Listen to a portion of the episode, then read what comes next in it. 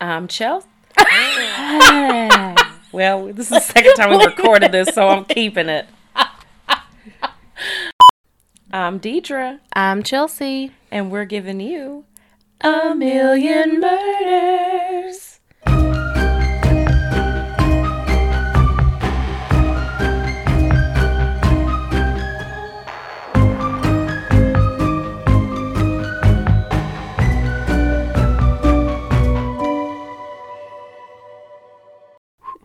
Okay, now, now that we've done it correctly, or I've done it correctly. Well, I mean, I messed up the first time. Then you messed up, and then I messed up. I think I don't know. I can't remember. We both had our fair share. Yep.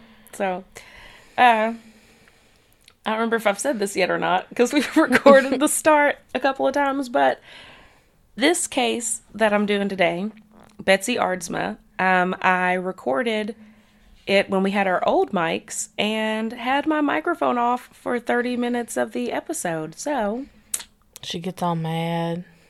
I, I was like, I can't the believe I did 30 this.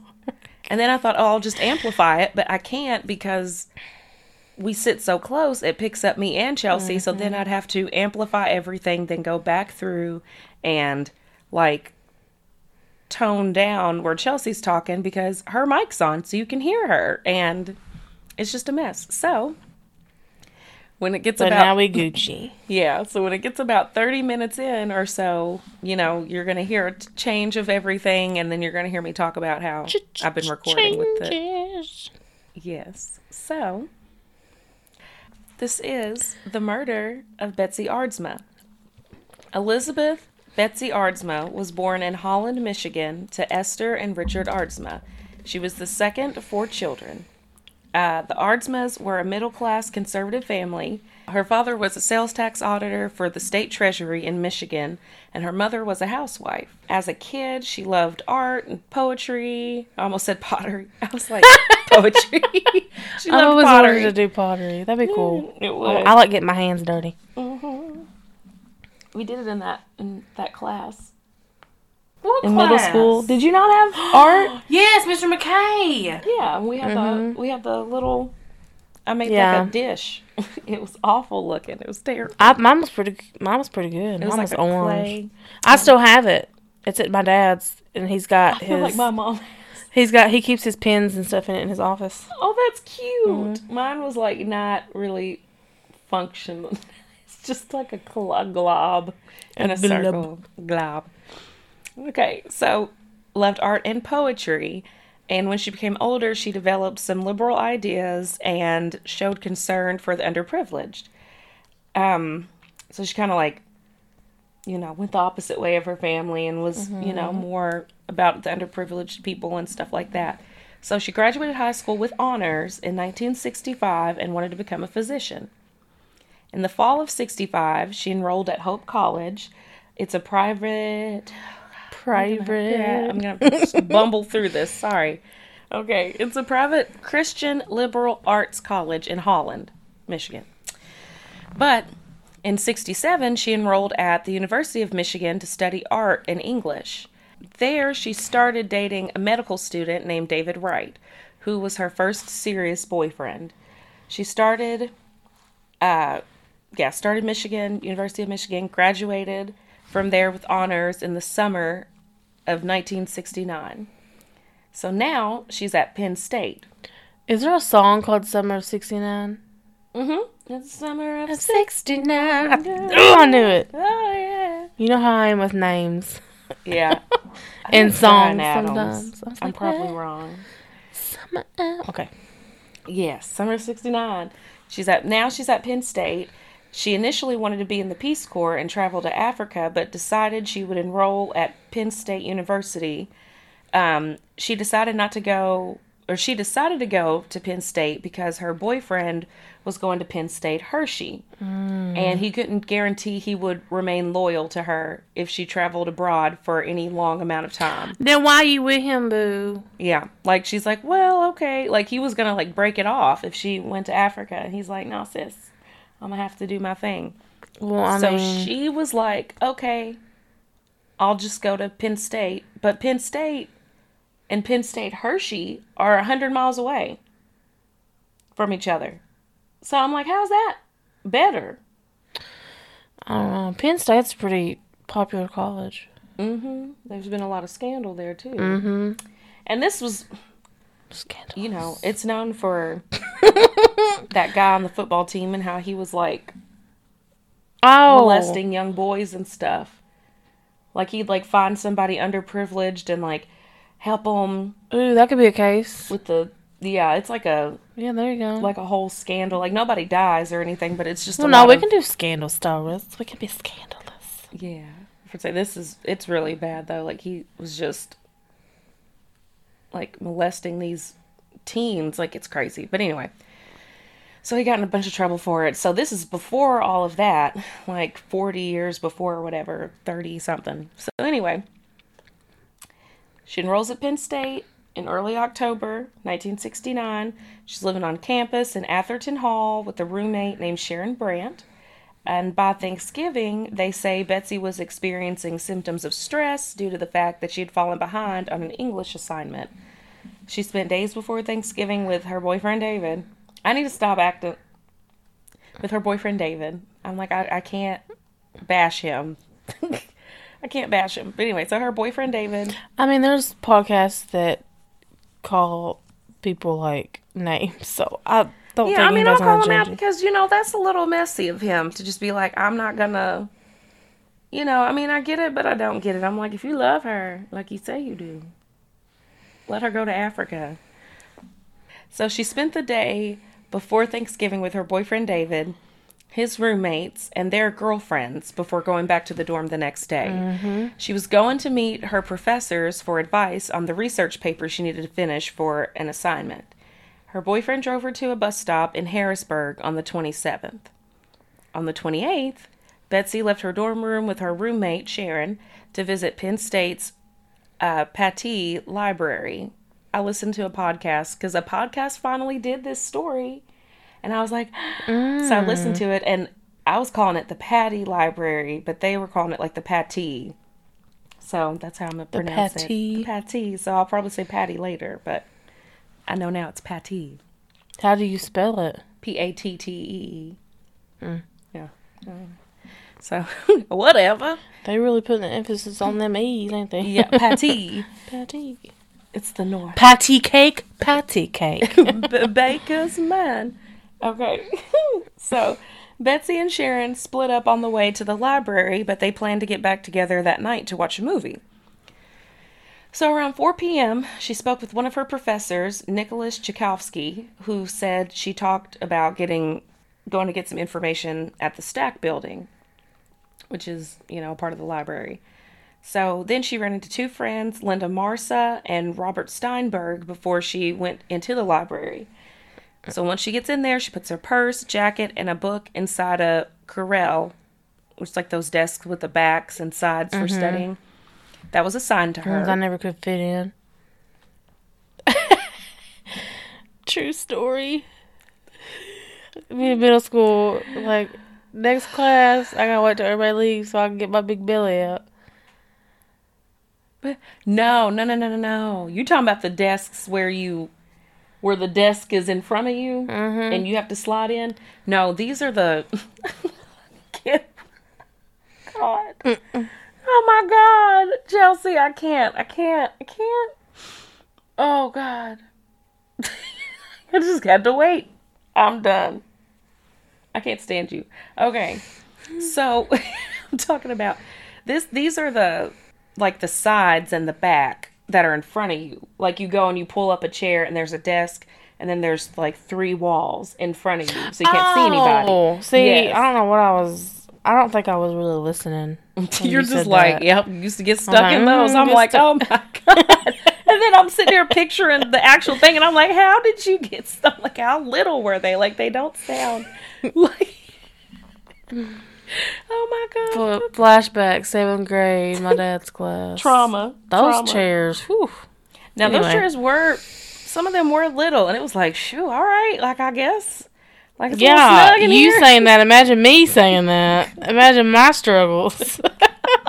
anyway, Ew, they were not thinking. they were not thinking about it. Jesus. They weren't thinking about the obese children in the world. Like we know obesity is a problem in children, and you still got small chairs like that. We know that obesity is a main problem in children in America, and y'all still don't get these little teeny tiny desks. Like, all right, They're probably thinking, do better.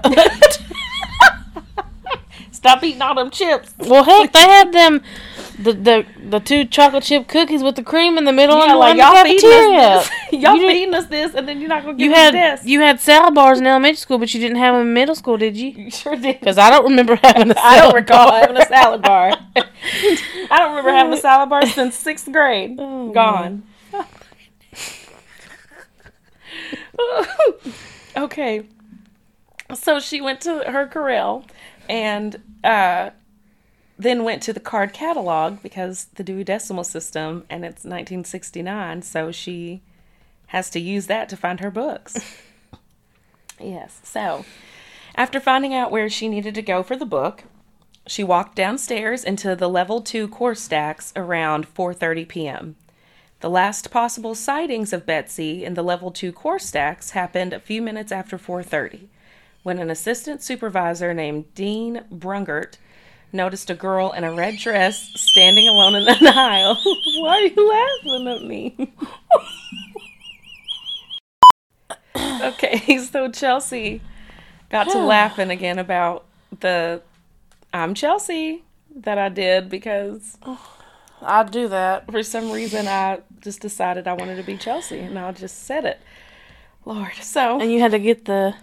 Oh yeah, yeah, I have. I was gonna say Chelsea was sitting on the stove, let me know the tea was ready, so I had to go in. Sounding like a tea kettle going off. Oh man. I can't the whistle. Oh, so yeah, she was last seen in the level two core stacks a few minutes before four thirty, or a few minutes after four thirty. Excuse me. Okay. An assistant supervisor named Dean Brungert noticed a girl in a red dress standing alone in an aisle, and there were two young men talking quietly to themselves in a nearby aisle closer to the west end of the core. So he sees, you know, the girl, sees those two mm-hmm. guys, whatever. About 10 minutes later, another witness, Richard Allen, overheard a conversation between a man and a woman in the general direction of where Betsy stood while he was operating the copier. Richard couldn't hear what the two talked about, but said nothing sounded out of the ordinary. Moments later, Richard heard a metallic crashing sound before a young man who looked like a student ran barreling past him. Around 4:45 and between like 4:45 and 4:55, Betsy was stabbed once through the left breast with a knife while standing between rows 50 and 51 in the stack building of the library. The stab wound severed her pulmonary artery, which carries deoxygenated blood from the right side of the heart to the lungs, and pierced the right ventricle of her heart, which is one of the large chambers at the bottom of the heart, and it pumps the blood into the pulmonary circulation to the lungs. So they all like work in tandem.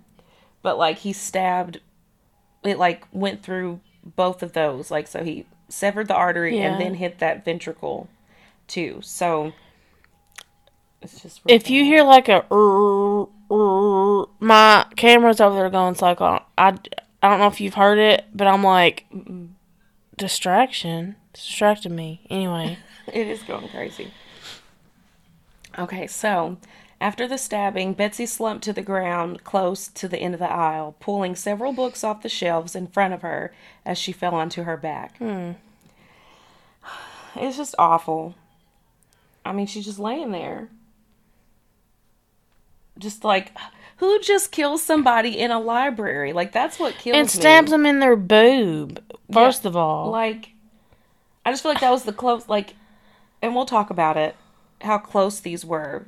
You know, these two, it wasn't like a big, there wasn't a lot of room between the two, like, bookshelves. uh, So, I mean, it Oh, was okay. probably like, he just was probably didn't, her probably didn't chest. aim for her. Yeah, boob. yeah, but just like, but if he did, disrespectful. Yeah, it's horrible.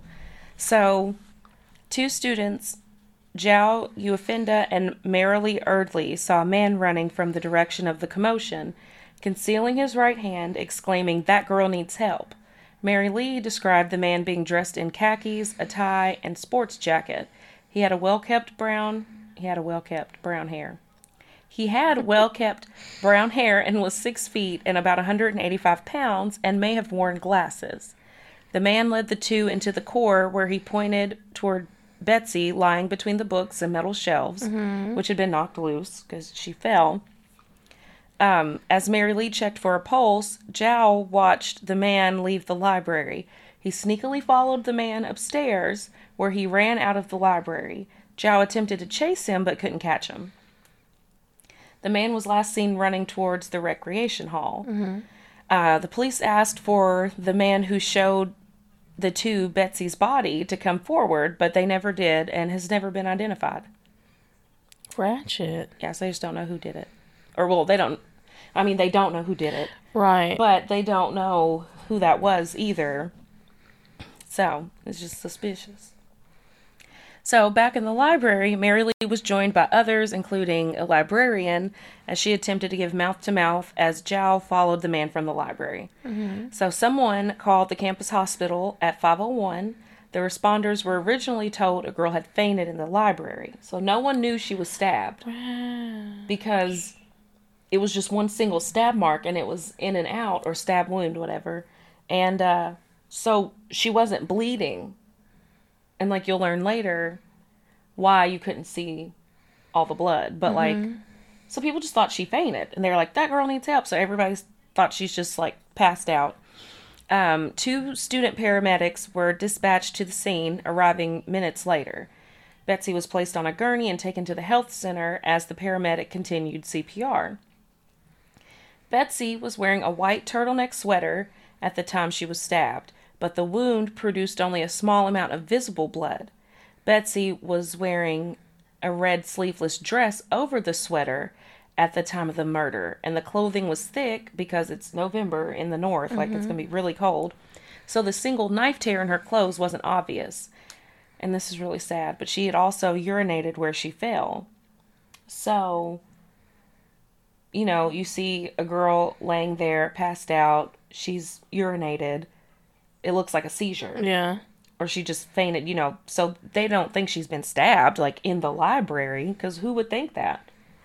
Shortly after Betsy was transported to the health center, someone noticed blood seeping through her clothing as the two student paramedics continued to perform CPR and immediately ordered them to stop. So they're like, hold up, hold up, like, she's bleeding. Her blood soaked blouse and bra were cut from her body to reveal a single stab wound. Betsy was pronounced dead by a physician at 5:19 p.m. So, hmm. I mean, it's just awful. That is awful because you think, what if she wasn't wearing that red outfit? She was wearing something that the blood would have shown, like the Right. visible blood, if she would have been saved. Because they were doing CPR, so they were pushing on her chest. You know what I mean? Yeah, like in her, yeah. And it just like wasn't. Which it's not their fault. Like, Yeah, no, like they had no clue. There wasn't a bunch which I of bet blood now they look, make sure ain't no bleeding anywhere. Yeah. That would traumatize me. Oh yeah, and these are student paramedics. These yeah, aren't like not the real. like they're trained paramedics, but they're still kids, like Oh yeah. in their early twenties. Like that has to be very traumatizing to find out like you were trying to help and they just weren't gonna be able to save her though. Like there just wasn't enough time, but yeah, so Betsy's autopsy was conducted by Dr. Thomas Magnani at Bellefonte Hospital at 11 p.m. that night and ended around 4 a.m. the next morning. Magnani conducted Betsy had been killed by a single stab wound that penetrated her breastbone, piercing her heart and severing her pulmonary artery, causing extensive hemorrhaging into her chest cavity. She died within five minutes of being stabbed and would have been unable to scream for help because she basically drowned in her own blood. So that's why there wasn't a lot of visible blood because it was just all the- going into her chest cavity. It wasn't coming out of her body. Oh, so um, she had not been subjected to any form of sexual assault, um, but there were signs of petechial, because I was like, oh Lord, I forgot how many medical words I put in here. Petechial hemorrhaging, which is small one to two red or purple spots on the skin where the blood vessels have broken and blood leaks into your skin. So kind of like a blood blister, but like on a different level. Yeah. Uh, so these were found on her chest, petechial, like. So um, it was that and minor signs of bruising and abrasions were noted on one ear that were likely caused by her falling to the ground. So Magnani believed the murderer had intentionally aimed for her heart when he stabbed her. He also believed the murderer was facing her and that they were right handed from the way that she was stabbed and everything. So, the state troopers that investigated Betsy's murder, um, there were 35 of them, and they were given access to the Book, B O U C K E, Book, the Book building. No, I don't know. Yeah, I'm like, it looks like Book. I don't know. Um, as a temporary command center as they conducted the investigation, interviewing hundreds of students in the weeks following her death. The entire campus was unsuccessfully searched in an effort to locate the murder weapon, and a $25,000 reward was offered for information leading to the arrest of Betsy's killer. So, then there's a knife that was found. It was found underneath some bushes outside the recreational hall in 1970. Bushel and a peck. Yep, bushel and a knife just under there, just hidden under the bush. Crazy. The size and shape was a precise match for the blade that Betsy was stabbed with, but any evidence that had been there was eroded by the time they found it. So couldn't do anything with that. Ain't that a shame? Yeah. Like this person literally threw it under a bush and for a whole year almost, like people just walked by and did, never saw it. And then by the, by then it was too late. So, that sucks. And investigators would discover up to 400 individuals would normally enter or exit the library between 4:30 and 5 o'clock on a Friday. But on the 28th, only like 90 people had entered the library because it's right after Thanksgiving. So Yeah. like it's cut down by like over a fourth. So none of the interviews were considered good suspects. Like out of all the people interviewed, nobody was looking good for the crime. So two composite sketches of the individual Jow and Mary Lee saw running from the scene of the crime um, were made. One with the help of Jow and a library desk assistant, and the other one was Mary Lee. But only Mary Lee's identikit image was released to the media. So, before the police had even been notified, the crime scene was compromised as library staff thought she had fainted or fallen. So, the janitors were ordered to clean the urine up, fix the shelving, and restack the fallen books. So, any physical evidence there could have been left by the murderer was gone. It was already gone. Yeah. So they're just like, go clean this up. It's like, no, she's been murdered in the library. But I mean, you can't blame them. Like, this is Yeah. 1969 in a library at a college. Like, nobody's thinking, Don't touch it. yeah, like this could be a crime scene. Like, what? Like, nobody's thinking that. But it was. And so now all the evidence is gone. Um, the first trooper to visit the scene, Mike Simmers, ordered the area secured. A series of small, fresh blood droplets matching Betsy's blood type were found in the staircase leading into the level 3 core stacks. So the murderer took that route to leave the library. Now, I don't know if that's the way that Jowl was running and followed him up out of the library. It never mm-hmm. said. So I don't know if the guy he was looking at and following went exited from level three core stacks Yeah. or what, but sounds like it could be. So police believed that Betsy knew her killer. She was approached from the front by her attacker in a row that was too narrow for two people to pass one another unless they turned sideways. And she made no mm-hmm. attempt to run, scream, or flee, you know. She had to have known him. Yeah, like she wasn't afraid of, which I mean, I don't know. I would just be creeped out if someone was walking down the same stacks I'm in. Like I would just be like, oh, let me get out of his way because that just makes me feel awkward. Oh, it, I mean, he just came right toward her, and she had nowhere to go but like back, Yeah. and she didn't feel threatened by him, and then he just came up and stabbed her and left. Crazy. Mm-hmm. I'm getting bumped out. I'm like, oh my god, this is horrible. Okay, so back to the story. They also researched and questioned if she was stalked, but ruled that out since she wasn't planning to be on campus that day. So, you know, there was like no way for anybody to know she was coming back. Um, later, a security officer would tell an author that he saw Betsy alone in the library one night as he performed rounds. He asked her if she wanted to be escorted back to her dorm, and she said, No, the guy who lives upstairs isn't around, so I'll be fine. Oh, kind of sounding like Yeah, like there's some guy creepy guy creepy. upstairs. And but nobody knows who that guy was. the wind sometimes. Oh. I was like, what was that? Um, so Harlan's, Harlan's gotten used to it, you can tell. Yeah. Oh, that's true. He hasn't moved, so it's nothing. uh, so the plan was to be with her boyfriend, who was quickly eliminated as a suspect.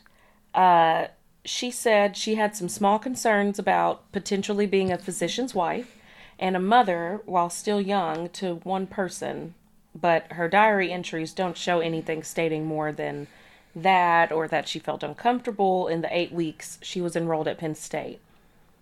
So yeah, she was there for two months and then was murdered. And died. Murdered. Yeah, like it's oh that just that just sucks. Like that's awful. Like she's been to college like three times and then she gets to this last one and two months later she's gone. Where she wasn't even gonna go. Yeah. Or be at. or be at, but her boyfriend was like, mm, and so she went for him. Oh, gosh. Anyway, this is why you don't do stuff like this. Not not saying it like because you'll get murdered. but I'm just saying like do what you want, and, And don't you let still could get murdered, you. but you could still get murdered doing what you want, but don't do what you want. That's the point. Do yes, what you want. do what you want. Don't let people stop you from doing what you want. You do what you want to do. Period. Okay, that's my. I'm off my soapbox now. so, And if you not, and and if you do not do what you want to do, that's on you, boo boo. Don't be don't be blaming everybody else because you didn't do it. Cause we warned Joey. we warned you. We warned you. We told you. You heard it right here. So, there have been lots of theories. Um, some say that she may have stumbled upon a same sex encounter, an exhibitionist, aka flasher, uh, or a man engaging in masturbation Ugh. and was murdered to keep her silent. That's so nasty. Yeah, well, just wait. Investigator Michael Much believes the same sex encounter could be the motive. He thinks she recognized one or both of the men and one of them killed her. Back then, if you were caught or accused of committing acts with the same sex at Penn State, you could be expelled from the school. Which I'm like, okay, but y'all didn't expel that one guy anyway. Well, he don't think much, does he? It was like, what? What? I said he don't think much, does he? What do you mean? His last name's Much. oh Oh my god! I forgot. I was like, do what? I can't. I can't. so I don't even know. he thinks uh he thinks she was recognized, yeah, and was killed.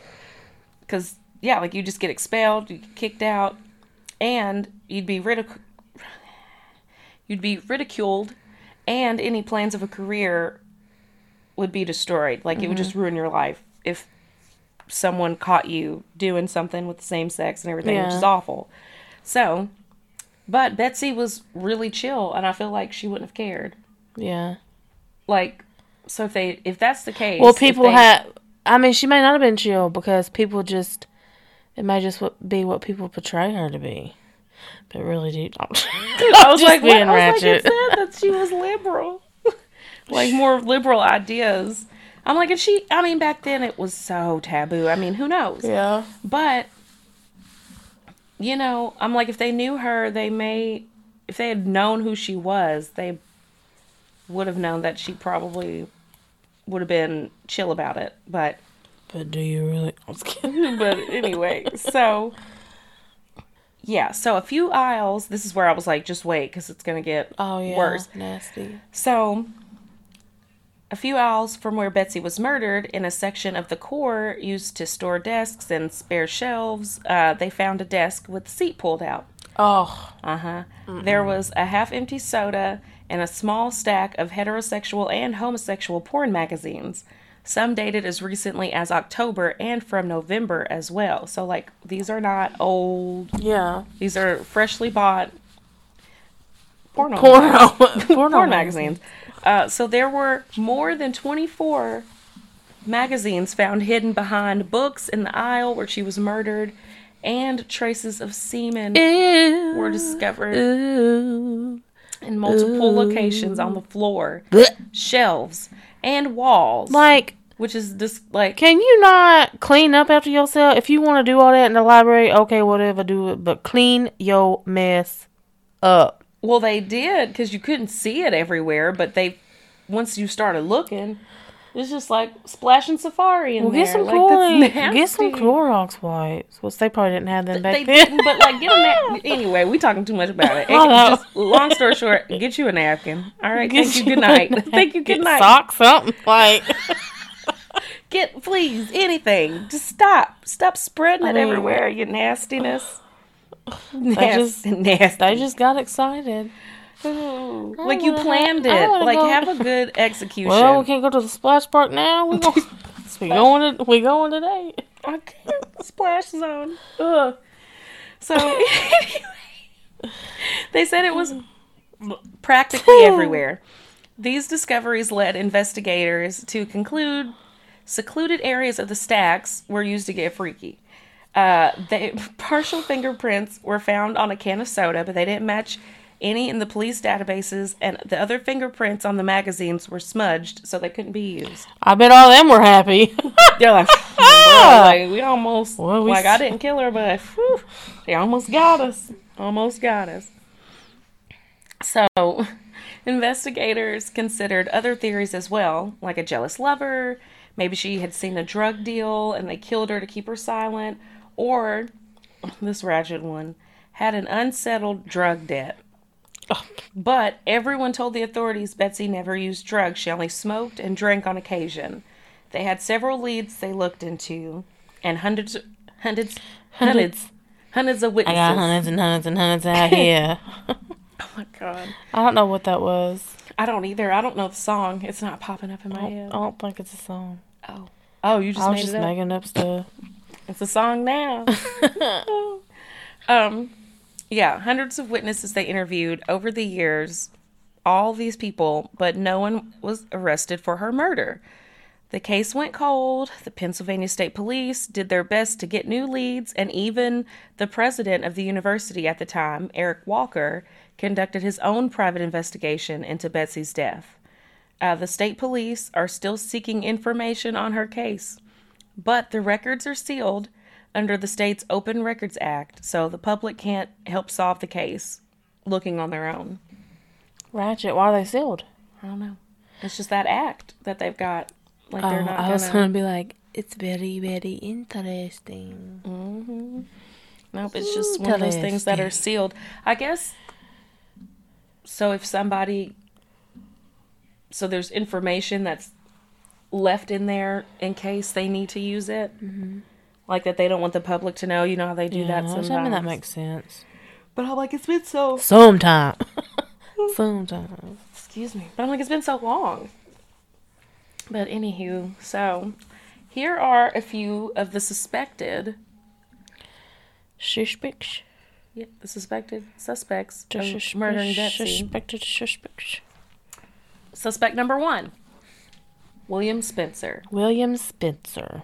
He was a 40 year old sculptor. Like Spitz, like Sir no, or like Spencer. like Spencer. Okay. Um, Spencer Russ. I went to school with him. yeah, I was gonna say that, but I was like, well, we can't say his full name on here. Oh well, he don't know what he got his on here. Yeah, so William Spencer, he's a 40 year old sculptor who relocated to Pennsylvania from Boston with his second wife, right after Betsy was murdered. I just clicked my nails. Um, sorry. In May of 1960, he co founded the Cafe Lena, which is the oldest continually running coffee shop in the United States. Ah, And Michigan? Uh, Boston. Oh, I was about to say Aunt Kelly gonna have to take us to Yeah, the coffee no, shop. It's, it's in it's in Boston. Well, it may not. No, no, no, no. If I keep reading, okay, in Saratoga Springs, New York. New He York. continually running coffee shop in the U.S. with his first Hmm. wife in Saratoga Springs. So that's where. So, Cafe Lena, Saratoga Monde. Springs, oldest Cafe continuing Du running coffee shop in the U.S. Cafe Du Monde. Cafe Du Monde. Cafe We Du love Monde. you. We love you. We miss New Orleans. We do. Ooh, we're getting so sidetracked. Joe asked me today, well, you and Deidra gonna go to New Orleans again? Not right now. so we were gonna go next year, but I don't think we're going to now. Sad day. Yeah. Anyway, We'll come back. I'll be back one day. we'll be back. So, so then, after starting this, I probably ain't gonna be able to travel ever again. Stuck in Kentucky. Oh well. oh my god, That'll be all right. Stop, stop it. Oh my god. So the second wife and him moved to Pennsylvania and started teaching sculpture.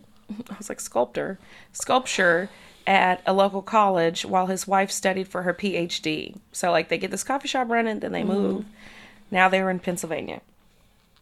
He was originally reported to the police after he allegedly confessed to killing that girl in the library at a faculty Christmas party in 1969. I know. And this is what's his name again? Okay, so his name is William Spencer.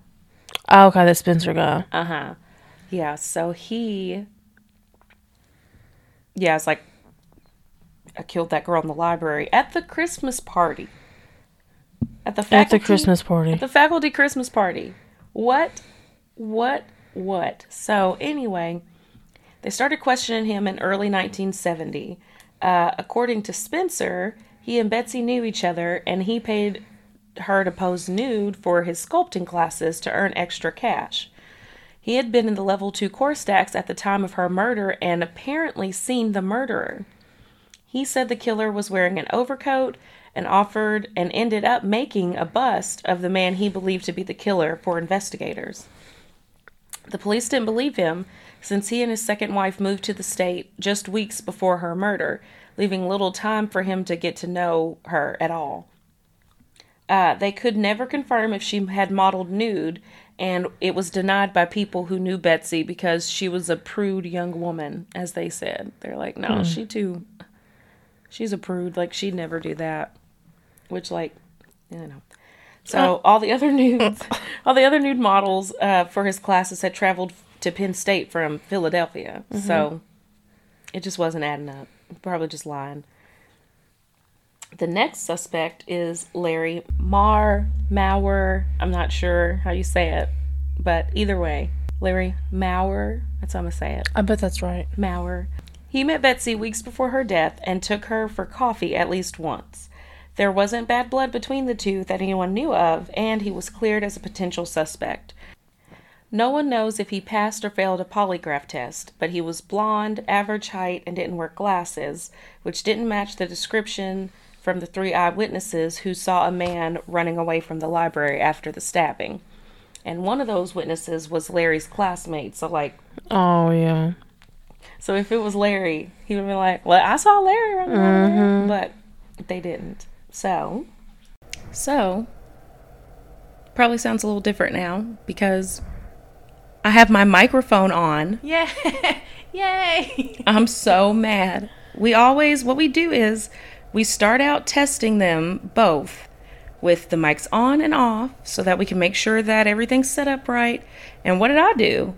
Oh, I, I you know, everything was cool.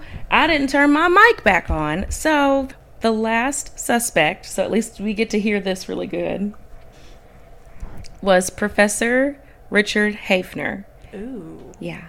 In 1969, he was a 25 year old grad student at Penn State, so not a professor yet, but he will eventually become a professor. Because he still has his life. Yes. I was like, Ooh, yeah, yeah, you're right. You're right. You're right. Um, Derek Sherwood, an author and investigative journalist. I thought you were gonna say Derek Shepard or something. Derek Shepard. And like I've already started out wrong. Derek Sherwood, an author and investigative journalist David DeKok. So David DeKok is the investigative journalist. Derek Sherwood's the author. Uh-huh. Have both published books focusing on Betsy's murder, and they think he is the killer. Richard Haefner. Richard was kind of awkward around people, but was well but was well respected on campus. He was on his way to becoming a big name in the geology field. Uh, on the other hand, it was also known that he would take extreme measures to conceal the fact that he was gay. For example, in 1968, he went from Pennsylvania to Massachusetts to tell a girl he barely knew he loved her. He showed up at her apartment unannounced to tell her, and she slammed the door in his face. Oh snap! Yeah.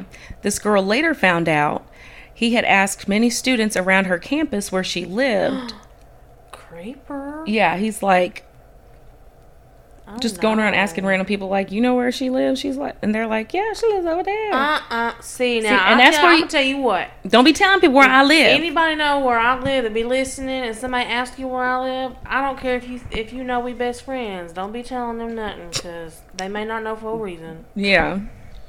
You really got to be careful about stuff Yeah, like you that. really do. All jokes aside, you really do. Yes, Lord. So he done came up there. Luckily, she just slammed the door in his face. And that was the end of it. And she lived to see another day. Um, Richard lived across the courtyard from Betsy and was known for his erratic behavior, like random episodes of explosive anger and possibly stealing specimens from the university's rock and mineral collection. Yeah. He was normally seen wearing khaki trousers and a sports coat and kept his brown hair short and neat. Interesting. Hmm Betsy had recently cut off their friendship before she died. Mm. Yeah. So, there's that. Richard's name was mentioned to investigators days after the murder by Sharon, her roommate. She said she may be, she said she, she said he may be someone they should talk to about the murder because he had uh, visited the apartment more than once in the weeks before she was killed. Ratchet. Yeah. The police, I just keep saying yeah after everything you I say. keep saying ratchet. Yeah, Ratchet, yeah. Ratchet, yeah. the police questioned him in early December, and he admitted to being friends with Betsy in late October. He also admitted talking to her occasionally, but said after one week she stopped their friendship because she wanted to stay committed to David Wright. Which I'm like, David Wright ain't trying to stay committed. Nope. But she was like, you know what? No. I'm sure he had moved on very quickly after her death. Mm. No, I'm just, um, just. Low down. Low down dirty. We're not slandering him. No slander, sorry. Oh, we're not. I'm just kidding. we, Oh, we're not? We want to keep our homes. we don't sue the fire out of us. no, we ain't. No, but you know, we're just saying. Anyway, Richard said he had been eating in the student union building the night she was killed when he heard rumors of someone being murdered in the library. He felt sick to his stomach finding out his former girlfriend had been the victim. And it's like, first of all, y'all were not together, but see, this is how that is. Yeah. Mm-hmm. Richard claims he didn't go to the library. He was going to the Deike building. Hmm. Deike building. It's D E I K E. So Richard said he was in that building to get research material, which is where books on geology were kept. The identikit image created by Jowl and the desk clerk that never went to the media looked like Richard. Jow's the guy that was with that girl, right? That done the. Yeah, that was with Mary Lee. And Mary then he Lee. chased the guy out. Yes. Yeah. So, yeah. Probably running because he done it. Yeah, I'm sure. I'm sure it was. See? Oh, So, chase him. Make it look like you know. oh, you talking about Jow? Yeah. Oh, no, because Jow was with Mary Lee. Oh. Whenever the guy came up to Hey, him and then they found the body. I That could be the can't. cover up. She I can't. Now we're saying Jack. No, you're going to find out. I mean, this has to be the guy because he's. Just wait. Just Yeah. wait. So, yeah, it looked like Richard, the sketch, that didn't get released for whatever reason. And according to his studying schedule, after Betsy was murdered, he spent most of the two years after that studying off campus. So he probably, like, he used to study on campus, then he stopped after she died. Hmm. Which could mean, you know, he just didn't want to go back there, but Because someone was murdered. yeah. Well, because his Or girl, his girlfriend, who was not his girlfriend, Mhm. Yeah. So, a few years later, in August of 1975, two boys who worked in Richard's family rock shop would accuse him of pedophilia. His trial ended in a hung jury. All the jurors but one thought he was guilty, so he would have to be tried again.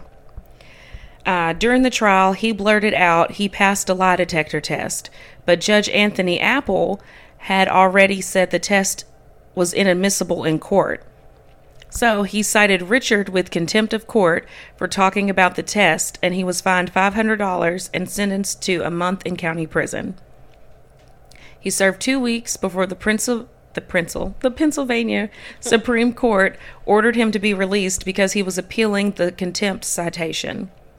He ended up winning that appeal, and in March of 1979, the state Supreme Court ruled he couldn't be tried again because of double jeopardy. Uh-uh. Yeah, so he blurted that out, was like, I passed a lie detector test. He was like, uh, holding you in contempt, go to jail, do not pass go, do not collect $200. And then he's like, they're like, no, that wasn't fair. So then, because he got released and all that, double jeopardy kicked in. So then he couldn't even be tried for those two cases. Yeah. And he ended up filing several lawsuits and was able to get his arrest and trial removed from his records. What? Mm-hmm. So, several years after Betsy's murder, Lauren Wright, an acquaintance of Richard's, no relation to David, her mm-hmm. ex or whatever, well, boyfriend at the time of her Yeah. death, said shortly after 6 p.m. on November 28th, Richard showed up at her house in a state of exhausted panic, saying, Have you heard? A girl I dated was murdered in the library. And it's like, again, here you go. your girlfriend. She's she's not your girlfriend, sir. A girl I dated. No, you did not date her. She was dating somebody. But anyway, he's just getting on my nerves talking about my girlfriend. No. Like, no. So he talked to the Wrights for a while and then left their home. This story, Lauren Wright, contradicts Richard's official accounts of his whereabouts told to the investigators. But she didn't tell anybody until 1976 after her and Richard had an argument. So it's like, why are you just going to sit on something like that? But anyway, you know how people do. Mm-hmm.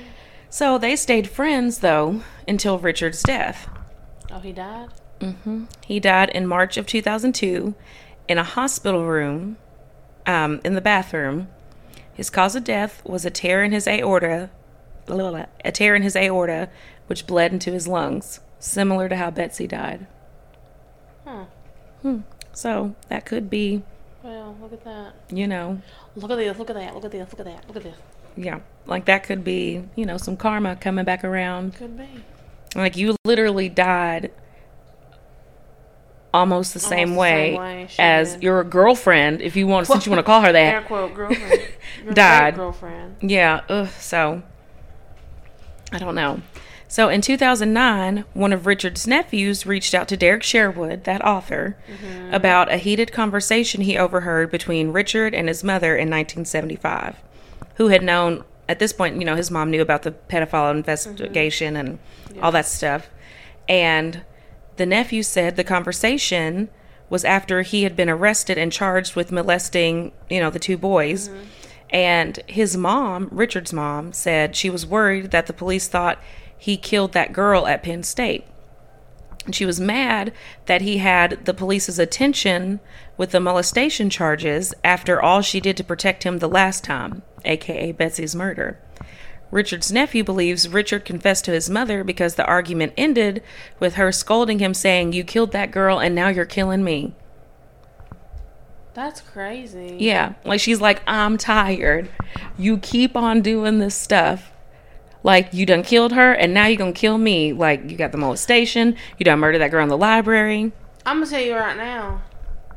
If I had a kid and he ended up or she ended up being a murderer, I'd turn her I'd turn them in so quick. Like you wanna live life like that? Well, guess what? You Go going to jail, sis. And get, and, get the consequences. And you're not getting any commissary from me. if they my child or not. I'm not. Mm-mm. No, if you murder Because at the somebody, end of the day, God's our judge, and I'm not having that on my hands. You're like I'm wa- I'm washing my hands from it. Like, Lord, I, you I'm ain't taking me down with you. I love you, You but go. I ain't gonna see you. That's God not true. I You don't ever know, but I'm I knew I was strong when he put this that kid in my womb, cause whew, like he go. oh my gosh. I can't. I can't let you take me down with you. I gotta gotta pry your fingers No, off it me. ain't no. I can't. It's I, I ain't. I ain't- You I ain't won't. taking me down. I can't. I Take won't. yourself down, cause you done it, not me. I'm leaving. I gotta. This is where I leave my, you. or my brother and my sister. Sorry, bro. Sorry, bro. Sorry, sis. Sorry, Like, sis. Can't help you. But Gotta turn you in. I'm in calling 911 right now, and you ain't going nowhere. Just, just do, do. What are you doing? Nothing. Just putting the phone up. And like, what coming up, happened? Like looking around, like, what did you do? Like, well, you you laid Gotta go. You laid in the bed. You gotta make it. So I can't. I can't. I can't. So, so then how I'm wrapping it up is about, you know, Betsy and stuff because this was just a mess. This is a mess. So, Betsy Aardsma was laid to rest on December 3rd, 1969. She was buried in her family's plot within Pilgrim Home Cemetery in her hometown of Holland, Michigan, with a single rose from her boyfriend placed in her hands. So I was like, okay, because you know we've been feeling some type of way about him, but now I'm like, all right. Um, I guess. yeah, I'm like, okay, I guess you were being sweet. So, but Betsy had written David one last letter. He received it the day after her murder. Oh wow. Yeah. Uh, Betsy's death played a huge role in the university police force being created at Penn State and brought awareness to colleges and universities around the country for imp- It's the last sentence. Mm-mm-mm. It's just going to make me fight it the whole way through. Okay, it's fine. And brought awareness to colleges and universities around the country for increased public safety for their faculty, staff, and students. Dun, dun, dun. Yeah. Like back then there really wasn't campus security. Like yeah. that's a big part. And Oh, especially on a big campus like And that. cameras and stuff. yeah, no cameras whatsoever. If there were cameras, we would have known exactly who did this. I got cameras all around my house, every corner. Mhm. Me too. Let somebody. Let somebody.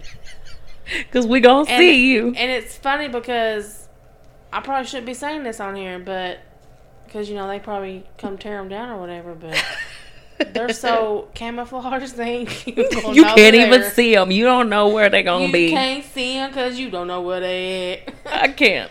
Mhm. Oh, okay. Well, that is the unsolved murder of Betsy. Artsma. I'm sorry. I hate unsolved cases. Yes. So, um, be sure to send us your questions, comments, concerns, suggestions, stories to a million murders at gmail.com. You can like us on Instagram and follow our pictures for each episode Mm-hmm. so you can get like a visual of the victims, of the rudeness that killed them. hmm And we have a Facebook page. Oh, that's at a million murders. The Oh, yeah. every everything's a, million murders. Everything's a million murders, but Yeah, we'll just wrap it um, up like that. Like that's everything's at a million murders. You can find it. Uh, yeah, the Facebook page. Mm-hmm. Um, so if you haven't liked the page yet, go like the page. And you can also do suggestions and stuff on there too. Just comment, make a post or whatever on there. It's no big deal. Yes. So, so the ending's going to sound a little different because now we're on our new mics and something happened to our ending. So, And this is an old recording, so yeah, this is an old recording with new bits. It's it's just a hybrid. So, yes. We want to thank you all for tuning in. We hope you come back for A million more. Bye. Bye.